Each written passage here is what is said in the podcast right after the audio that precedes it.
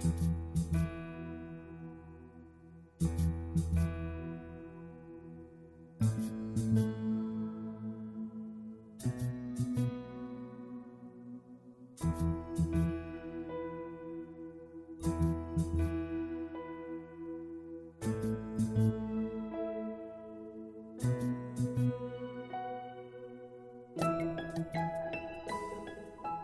Welcome to the weekly worship service from St. Paul's Lutheran Church and School in Bourbonnais and Kankakee. In today's service, you will hear readings from God's Word, a message from our pastor, the Lord's Prayer, and a blessing for you and your family. But first, a few announcements about our ministry at St. Paul's. We invite you to join us for our weekly 5 p.m. Saturday worship service at our church located at 348 East Merchant Street in downtown Kankakee. We also hold weekly Sunday morning worship services at 8:30 and 11:05 at our school site located at 1780 Career Center Road in Bourbonnais. If you have any health reasons that might keep you away from in-person worship, please consider one of our alternative worship services such as our worship page on our website, our weekly WKAN broadcast, and through our Facebook stream. You may also request an audio copy or opt for our podcast. All worship services and church information are available on our website at stpaulslutheran.net. The latest information on our response to the pandemic is available by clicking the COVID 19 tab at the top of the page. For more information about St. Paul's Lutheran Church and School, please call the church office at 815 932 0312. And now we pray that you are blessed by the Word of God in today's worship.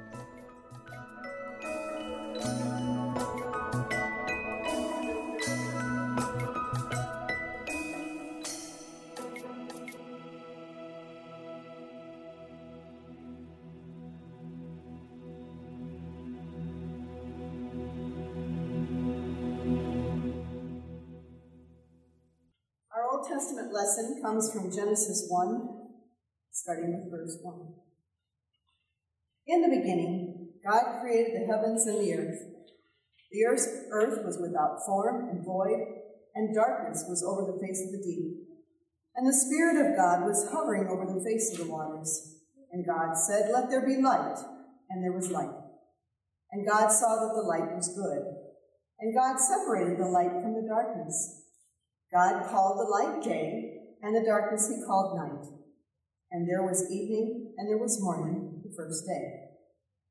And God said, Let there be an expanse in the midst of the waters, and let it separate the waters from the waters. And God made the expanse, and separated the waters that were under the expanse from the waters that were above the expanse. And it was so. And God called the expanse heaven. And there was evening, and there was morning, the second day. And God said, Let the waters under the heavens be gathered together into one place, and let the dry land appear. And it was so. God called the dry land earth, and the waters that were gathered together he called seas. And, he, and God saw that it was good. And God said, Let the earth sprout vegetation, plants yielding seed, and fruit trees bearing fruit in which is their seed, each according to its own kind on the earth. And it was so. The earth brought forth vegetation, plants yielding seed according to their own kinds, and trees bearing fruit in which is their seed, each according to its kind. And God saw that it was good. And there was evening, and there was morning, the third day. And God said, Let there be lights in the expanse of the heavens to separate the day from the night and let them be for signs, and for seasons, and for days and years. And let them be lights in the expanse of the heavens to give light upon the earth. And it was so. And God made the two great lights, the greater light to rule the day, and the lesser light to rule the night, and the stars.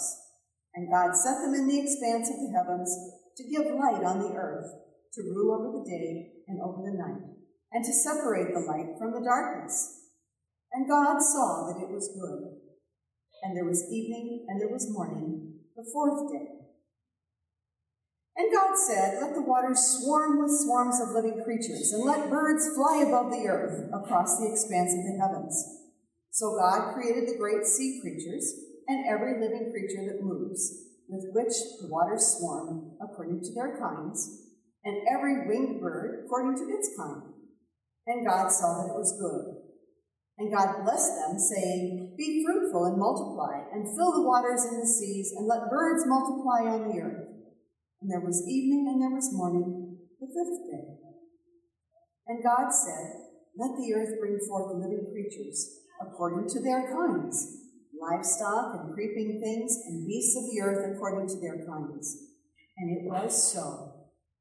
And God made the beasts of the earth according to their kinds, and the livestock according to their kinds, and everything that creeps on the ground according to its kind. And God saw that it was good. Then God said, Let us make man in our image, after our likeness. And let them have dominion over the fish of the sea, and over the birds of the heavens, and over the livestock and over all the earth, and over every creeping, every creeping thing that creeps on the earth. So God created man in his own image. In the image of God, he created him. Male and female, he created them. And God blessed them. And God said to them, Be fruitful and multiply, and fill the earth and subdue it, and have dominion over the fish of the sea, and over the birds of the heavens, and over every living thing that moves on the earth. And God said, Behold, I have given you every plant yielding seed that is on the face of all the earth, and every tree with seed in its fruit. You shall have them for food. And to every beast of the earth, and for every bird of the heavens, and to everything that creeps on the earth, everything that has the life, the breath of life, I have given every green plant for food. And it was so. And God saw everything that he had made, and behold, it was very good. And there was evening, and there was morning, the sixth day. Thus the heavens and the earth were finished, and all the host of them. And on the seventh day, God finished his work that he had done, and he rested on the seventh day from all his work that he had done.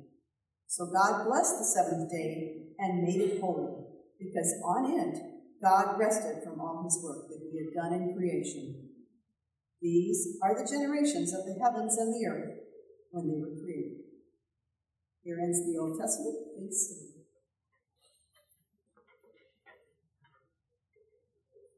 We continue with our confession of faith.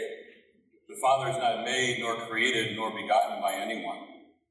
The Son is neither made nor created, but God the Father the Holy Spirit is of the Father and of the Son, neither made nor created nor begotten, but proceeding.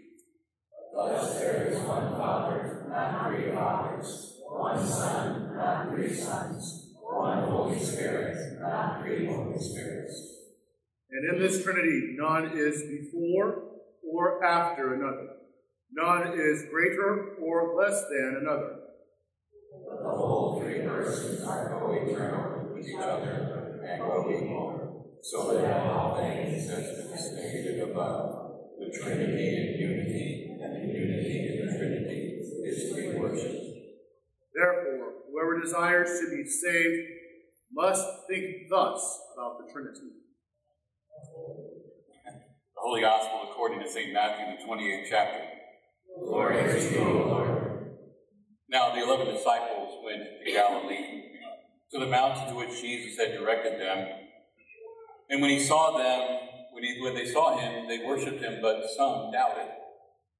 Jesus came and said to them, All authority in heaven and on earth has been given to me. Go therefore and make disciples of all nations, baptizing them in the name of the Father, and of the Son, and of the Holy Spirit, and teaching them to observe all that I have commanded you. And behold, I am with you always to the end of the age. This is the gospel of the Lord. Praise, Praise to you, O Christ. Please be seated. We continue with our hymn in 506, Glory be to God the Father. May God's grace, mercy, and peace be yours today in the name of our Lord and our Savior, Jesus Christ. The text of the message comes from our Old Testament reading today. Let's pray. Most gracious God, you have revealed yourself as Father, Son, and Holy Spirit. Bless us as we look to your word and, and cleanse us from doubt and fear. Send us boldly into the world to worship you. And as we gather, may the words of my mouth, may the meditations of our hearts together be acceptable in your sight, O Lord, for you are our Maker and our Redeemer. Amen. You know, one of the most interesting discoveries uh, astrophysicists have made in, in recent uh, year or decades is that is this that if gravity were just 0.000 000 Zero zero zero zero zero one, okay, one trillionth of 1% stronger, the universe would have reversed course a long time ago. It would have collapsed catastrophically, ending up in a more of a big crunch uh, uh, opposite of the Big Bang. Likewise, if gravity were just 0.000 0.000 one trillionth of 1% weaker, the universe would have sort of flown apart. The, the planets, the stars, the galaxies, all the constituents of the universe would have never had a chance to coalesce. We'd all be, as the band Kansas sings, dust in the wind, right? Is it just an accident that everything turned out so well? That gravity is not too strong and not too weak, but just right? Sir Fred Hoyle, late University of Cambridge astronomer and avowed atheist, didn't think so, not for a second. After doing innumerable computations, he discovered that the odds of our being accidents of nature are comparable to the likelihood of a tornado sweeping through a junkyard and assembling all the scrap metal into a fully functioning Boeing 747. Okay? Not likely, right? Following his calculations, he said the likelihood is so small as to be negligible, even if a tornado were to blow through enough junkyards to fill the whole universe. He said one arrives at the conclusion the biomaterials with their amassing measure or order must be the outcome of intelligent design. ID. You know, you put those two letters together and you find they mean different things to different people. Uh, if you got a pen pal in Boise, you recognize ID as the code for abbreviation for Idaho. If you go to a baseball game, the vendors are trained to ask for uh, an ID when someone looks younger than 30, uh, or looks 30 or younger and wants to buy a beer, in case that ID means identification. In recent years, those letters, ID, have come to uh, be associated with something else, a movement in the scientific community known as intelligent design sort of the risk of oversimplification, it's the assertion that certain features of the universe and of living things are really best explained by an intelligent cause, uh, not some undirected process like natural selection, right? The beginnings of the modern intelligent design movement can be traced back to uh, the 1980s, but the but really the, the term itself is a, a little bit older. In fact, it can be found in a 1847 issue of Scientific American, and, and ironically, it also appeared in a letter written in 1861 written by Charles Darwin. Now, we aren't here to debate the claims uh, made by proponents of intelligent design. Don't really need to argue about when it began uh, because we already know. It began in the beginning. The beginning, right? The beginning of the Bible, the beginning of history, the beginning of the world. Only God was present at creation, and in the opening verses of Genesis, uh, he tells us everything we need to know about really being designed by the best. Let's first consider the design of the Creator. In our Old Testament reading, it starts In the beginning, God. This is how God, the Creator, introduces himself to us in the opening words of the Bible. Doesn't explain where he came from, doesn't try to justify his existence. Uh, and, and the inspired author of this uh, of Genesis, uh, with these four words, Moses, asks the reader to simply accept the fact that God is.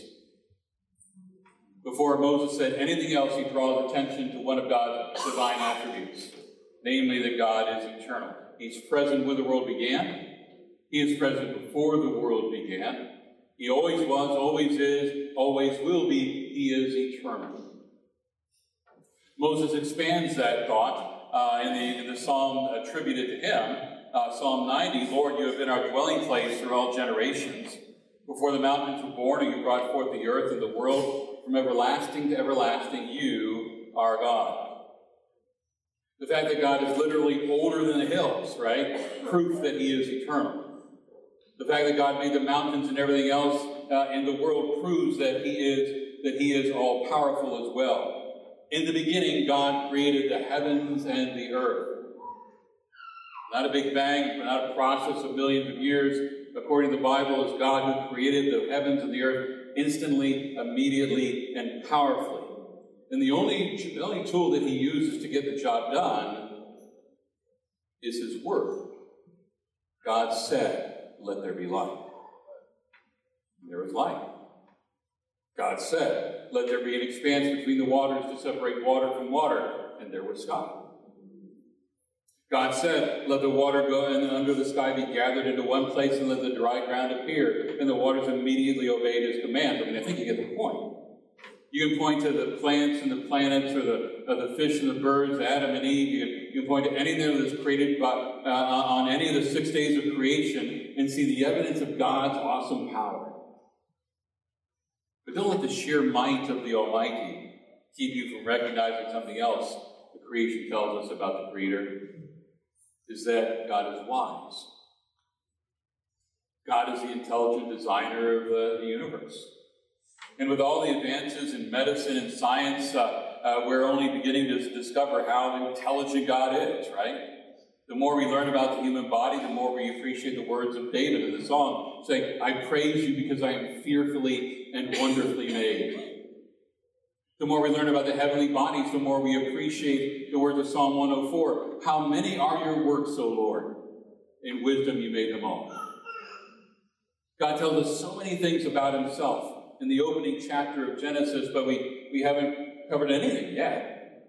I mean, the text is specifically chosen for Trinity Sunday because, Sunday because in this chapter, God reveals that He is triune. Now, it might not be stated as clearly as it is in the Gospel reading, where Jesus tells the disciples, Therefore, go and make disciples of all nations, baptizing them in the name of the Father, and the Son, and the Holy Spirit. But it's there. It's embedded in the name God, appearing over 30 times in the creation account, uh, and implying the God of the Bible is no ordinary God. Finding this evidence is something that, uh, that God said just before he created Adam. He said, Let us make man in our image, in our likeness. You know, it's one thing to see the, the, the Trinity in the, the plural forms of, of nouns and pronouns, but it's another thing to see the triune God at work in creation. Because God the Father is the one speaking, but then we're told also there is the Spirit. Moses tells us that the Spirit of God was there at the beginning, hovering over the waters, over the deep. And then there is the Word, Jesus.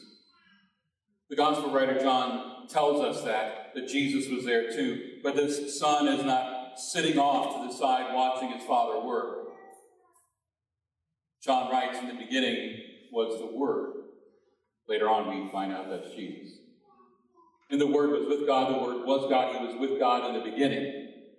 Through Him, all things were made. Without Him, nothing was made that has been made.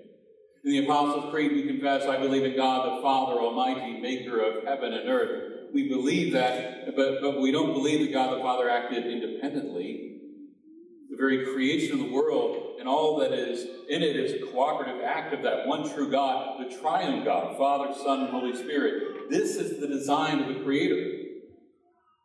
But let's also consider the design of the creation, the design of His creation. Now, it's been quite a few years, but maybe you remember an experiment, experiment titled Biosphere 2. It was an attempt to try to set up some isolated living environment that would supply all the factors necessary for sustaining life. It was to be a self contained microcosm of life on Earth. It contained soil, air, water, plants, animals. Sort of like maybe you've seen the, these sealed glass containers that have plants that grow, continue to grow in it, uh, because it's got all that is needed in there. Biosphere was originally created, uh, consisted of this airtight enclosure consists covering uh, 3.15 acres in Arizona. An investment of $200 million from 1984 to 1991, a multi million dollar operating budget, and limited technological support and heroic effort, it proved impossible to sustain eight human beings with adequate food, water, and air for two years. In 1991, just 1.3 years after it started, oxygen levels fell to the point that oxygen had to be brought in from outside. 19 of the uh, or 19 of the 25 vertebrate species that were placed in there in that unit became extinct. All the species that could pollinate the plants became extinct, as did some of the insects, which probably was a big loss with the loss of insects, but but water and air.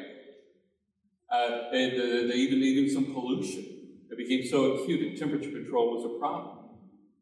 With all the intelligence put into the design of Biosphere 2, it could not be made to work. And this wonderfully integrated ecosystem of Earth supposedly happened without intelligent design. But what about the design of His creation? And we talk about God quite a bit today. He's eternal, He's powerful, He's wise. He's three persons in one God. But we haven't talked about God's most important attribute yet the fact that God is love. The good news is that we don't have to look very far to find that, do we? We can see the, evidence of God's goodness already in the design of God's creation. I mean, if you're looking for a new way, uh, maybe a different way to study this account, uh, take this chapter uh, home with you uh, and, and, and read it a few times in a row and see the different the patterns that might emerge for you as you, as you read through it. For one thing, you're going to be amazed at the order, orderliness of creation. God brought about order. After God's first creative act, the earth was formless and void. But that didn't last very long.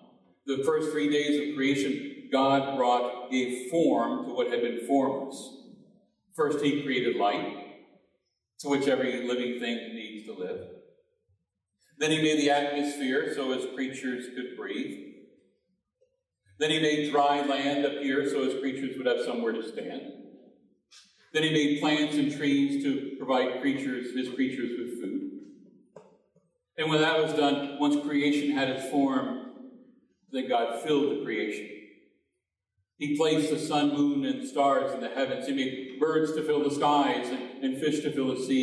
He, he filled the earth with all kinds of animals. And last but not least, God created man The crown of his creation to take care of all. Another pattern that emerges is a phrase that is repeated several times uh, in this account. The God, uh, that God created the creation to grow.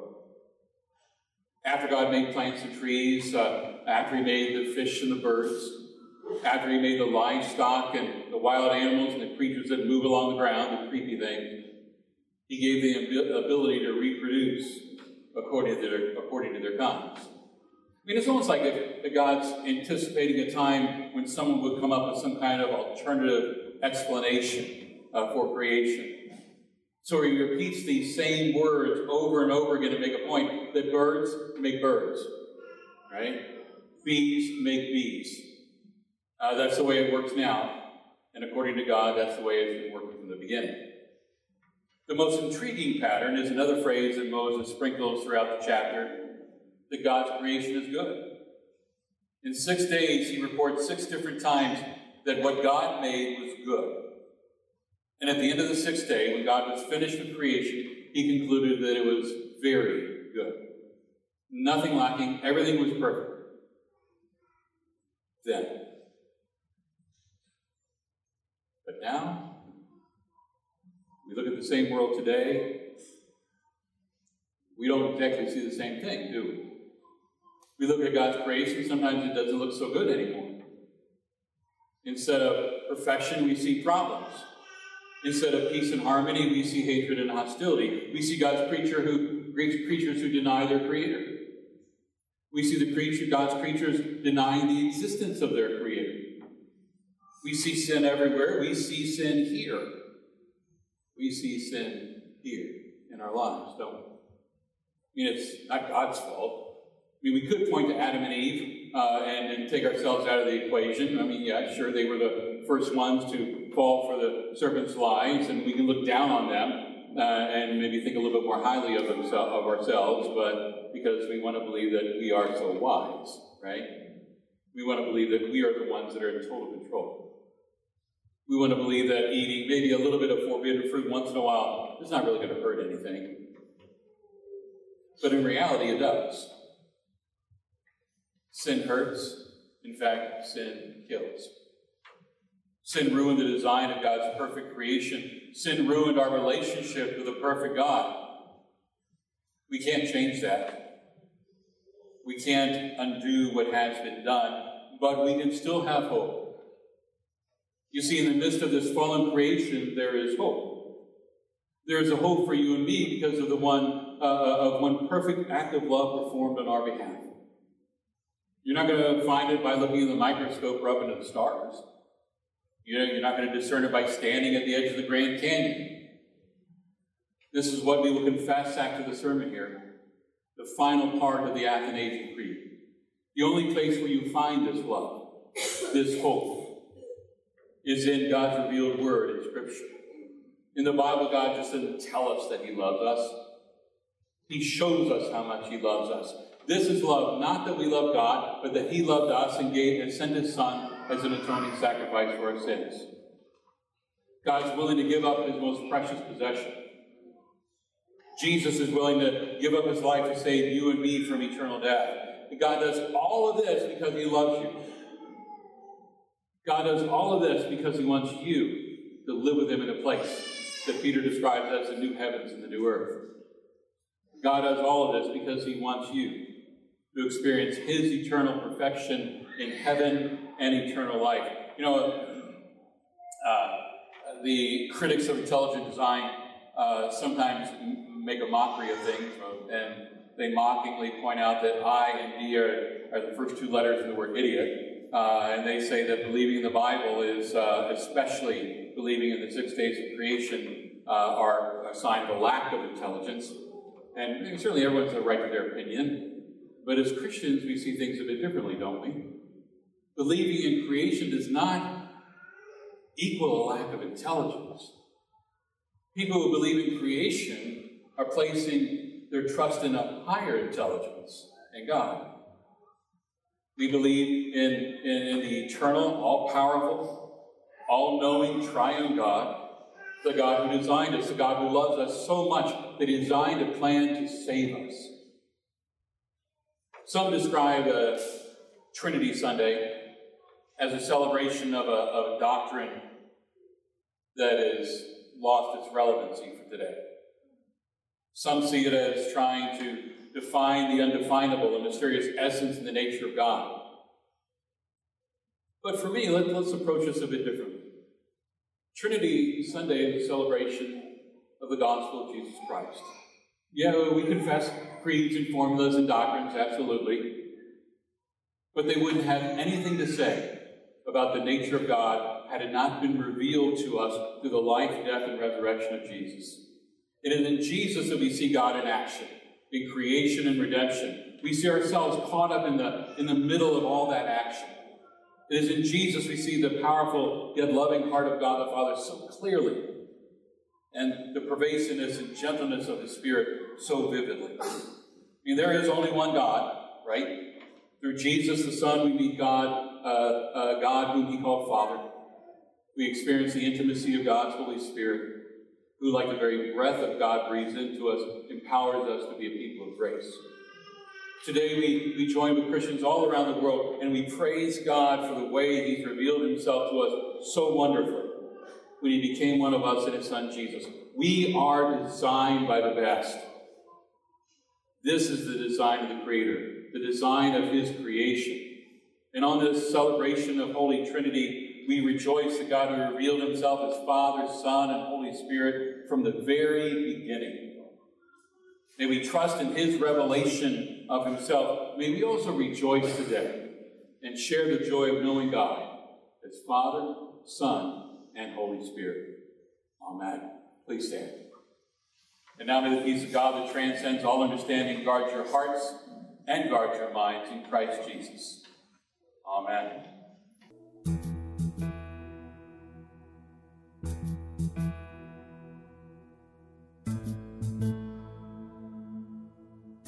Dear friends, go with God's blessing this day. The Lord bless you and keep you. The Lord make his face shine upon you and be gracious unto you.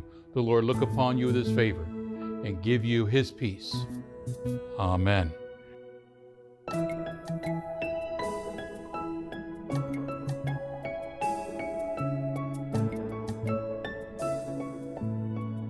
Thank you for joining us in this time of worship. From all of us at St. Paul's Lutheran Church and School, we thank you for listening. More worship opportunities are available on our website at stpaulslutheran.net. Just click worship at the top of the page. May God bless you and your family each and every day. And again, thank you for listening.